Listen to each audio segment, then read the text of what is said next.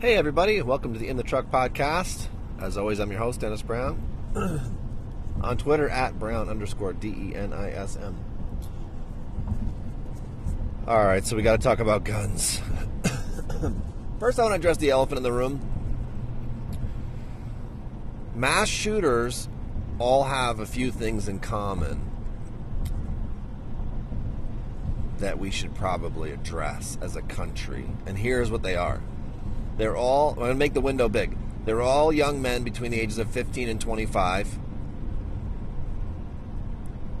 They're all really lonely and in pain. None of them are raised by their biological fathers. And they're all on psychotropic medications. So there you go. Oh, and they all have access to firearms in one way or another. Either they buy them or they get them from their parents. Or like that whack job in Connecticut, kill your own mother to get her gun so you can go shoot school kids. So there it is. So let's just start by telling the truth that apparently it would seem that being an unhappy, lonely teenage boy on psychotropic medications who doesn't know his own father is not the recipe for success. Right? Can we just all agree to that? All right, good. So it would seem that then the solution would be to address maybe those things, right? And I mean all of them, right? But we've got one side. See, we're on teams now. And one team only wants to address the gun part. And the other team wants to really kind of address nothing. And everyone's lying. And so nothing changes. So let's do reality check, okay? It is very clear from the supporting documents and notes and literature surrounding the writing and eventual ratification of the Second Amendment as part of the Bill of Rights that the intention of the founders of the United States government in the Constitution was that the United States citizenry would be privately funded on their own an able and ready military fighting force. Primarily to defend against foreign invasion and theoretically to also defend against tyrannical takeover of their own government. Those are the things, right? So that's it. That's what it was for. So all your, they only had muskets so you can have all the muskets you want argument is just stupid. Because first of all, they didn't only have muskets. And second of all, that's not the point. The point was that the people, men, young men, I think it was 15 to 45, would be ready and trained to be at least something of a army. So if you're going to fast forward that to today, you would need men who knew how to fly F-16s and drive tanks, and because the point was it would be privately funded, that they would have to then be able to go out and purchase those items. And they get together with the men in their county once a month and have a little drill. So that's what it was. You can just look a couple years later, you know, the Militia Act, I think it was 1791, the Militia Act of 1791, where the men who wrote the Constitution passed a law that mandated that every man between 15 and 45 purchase a military rifle, shot and powder, have it in good operating condition at all times, and report however often, to the county and for drill. So that was you had to, there was no choice. So nobody wants to kind of mention that part of it, right? That's really the point. But here's the issue. The side that's opposed to the current state of affairs, that wants to change the Second Amendment, that wants to change the way guns are handled in America, are lying. What they want, for the most part, is to take all your guns away. And what they're willing to accept is anything on the road to taking all your guns away. So their end goal, and it could be multi-generational, but their end goal is complete confiscation, because guns are bad. And in the meantime, they'll take whatever they can get. So whether that's a ban of certain types of firearms, whether that's a ban of certain accessories, whatever the case may be, they're fine with it. and the speed with which they leap on shooting events to do so is alarming. But anyway, that's a different story.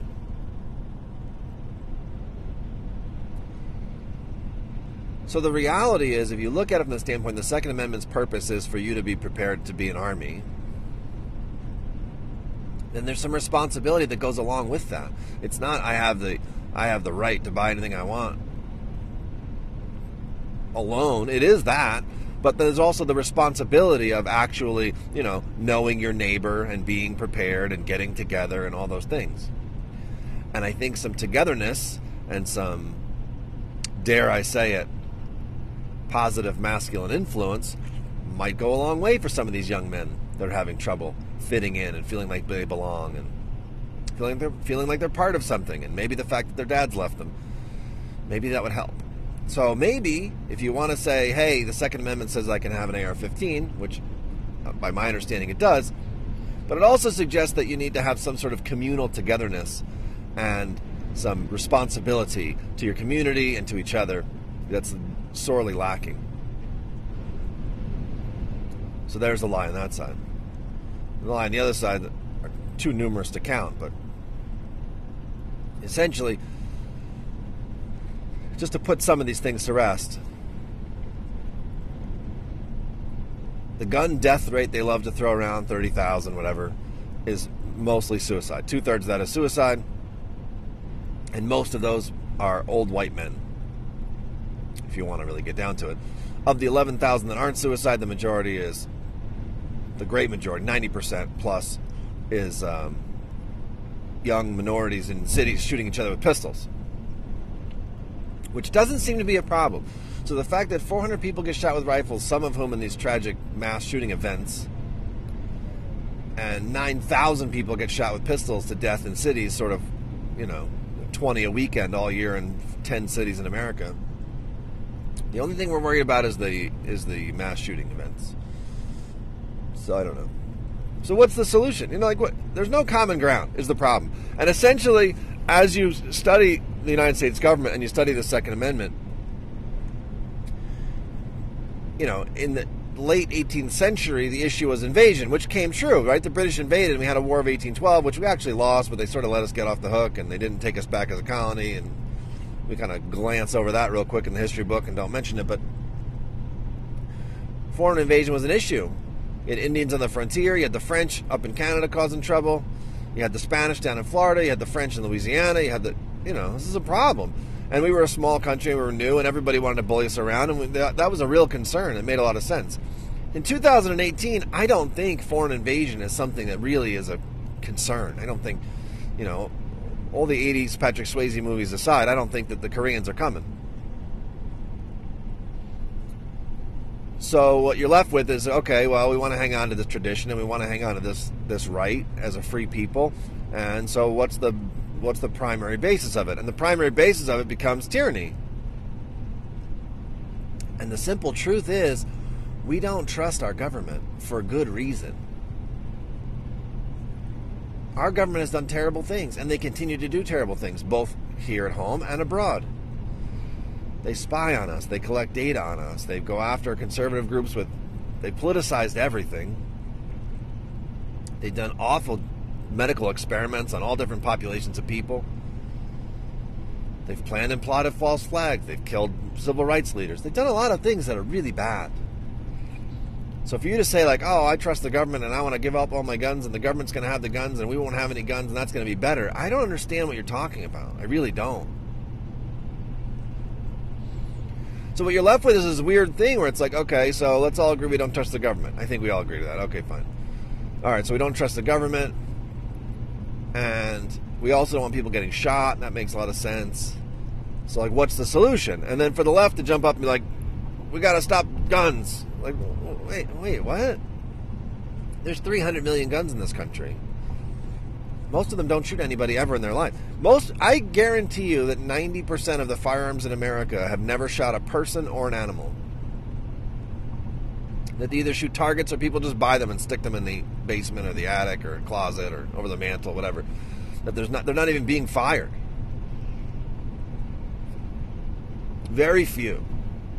are actually used for any real purpose. So why do people want them?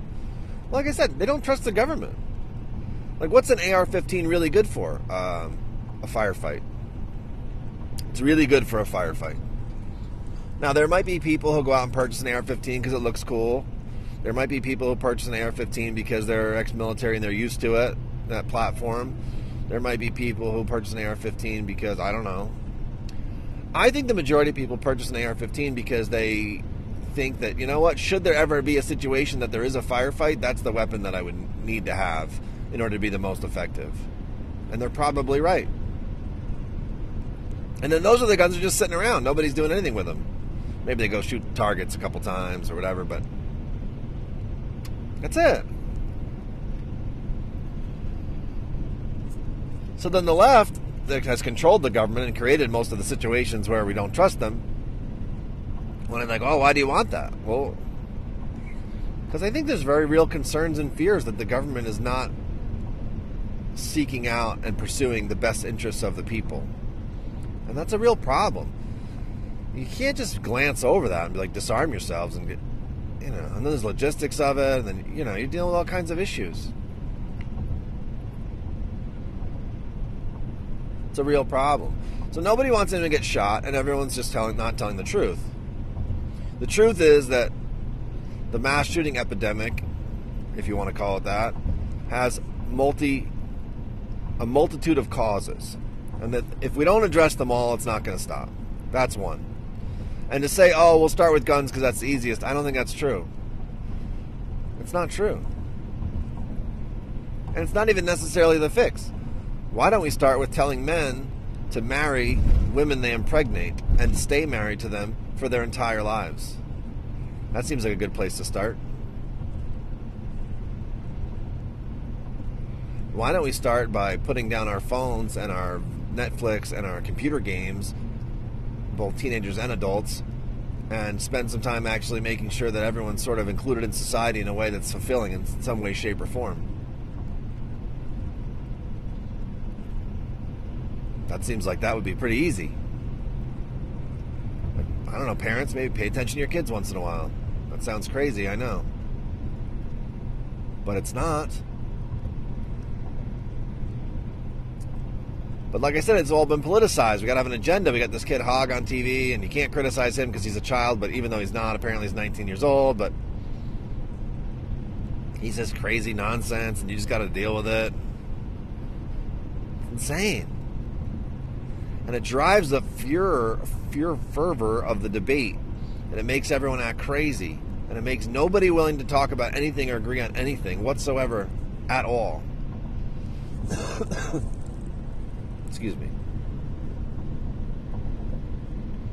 So why don't we agree on something simple with as far as guns are concerned? It's okay, well, we'll say semi-automatic rifles are still available, but you have to have licensing similar to what's current with automatic weapons, right? You got to submit a health screening and mental health screening, and you got to pay a fee, and you got to have this license to have it. And then, you know, whoever wants it can have it, but you got to go through this extra process. Well, why not?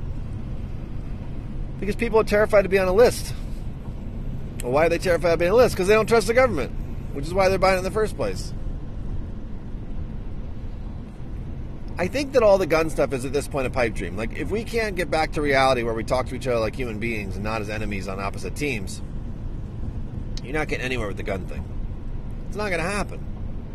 And if that's all you want to do, if to quote-unquote fix the problem is ban the AR-15, then you're not serious. You're not a serious person. You're not seriously trying to solve anything. It's out of control. The Second Amendment's not going anywhere. It's not ever going to go anywhere. And for all there's another new thing they keep talking about, they want 16-year-olds to vote. Well, why do they want 16-year-olds to vote? Because 16-year-olds are communists. Of course they are. They have no life experience whatsoever. They've never had a job. They never paid taxes. They never kissed a girl or a boy. They never got punched in the nose. What the heck do they know? Of course they're communists. Hey, free stuff for everybody. You want to do that? Yeah, sounds great. And if you go through the public school system today, they probably never read a book. They have no idea what they're talking about. So, of course, yeah, they agree with you. If you're on the left, 16-year-olds, by and large, probably agree with you. Sure they do. Let's check in on them when they're 40. See what happens. They're not going to agree with you anymore. Well, some will. Most won't. Why? Because they kissed a girl, got punched in the nose, and got a job, and had to pay taxes. And they're like, wait a minute, what the heck is going on? And maybe they saw a documentary about what was going on in Soviet Russia or Mao's China. And they're like, wait a minute, this isn't what you told me it was going to be.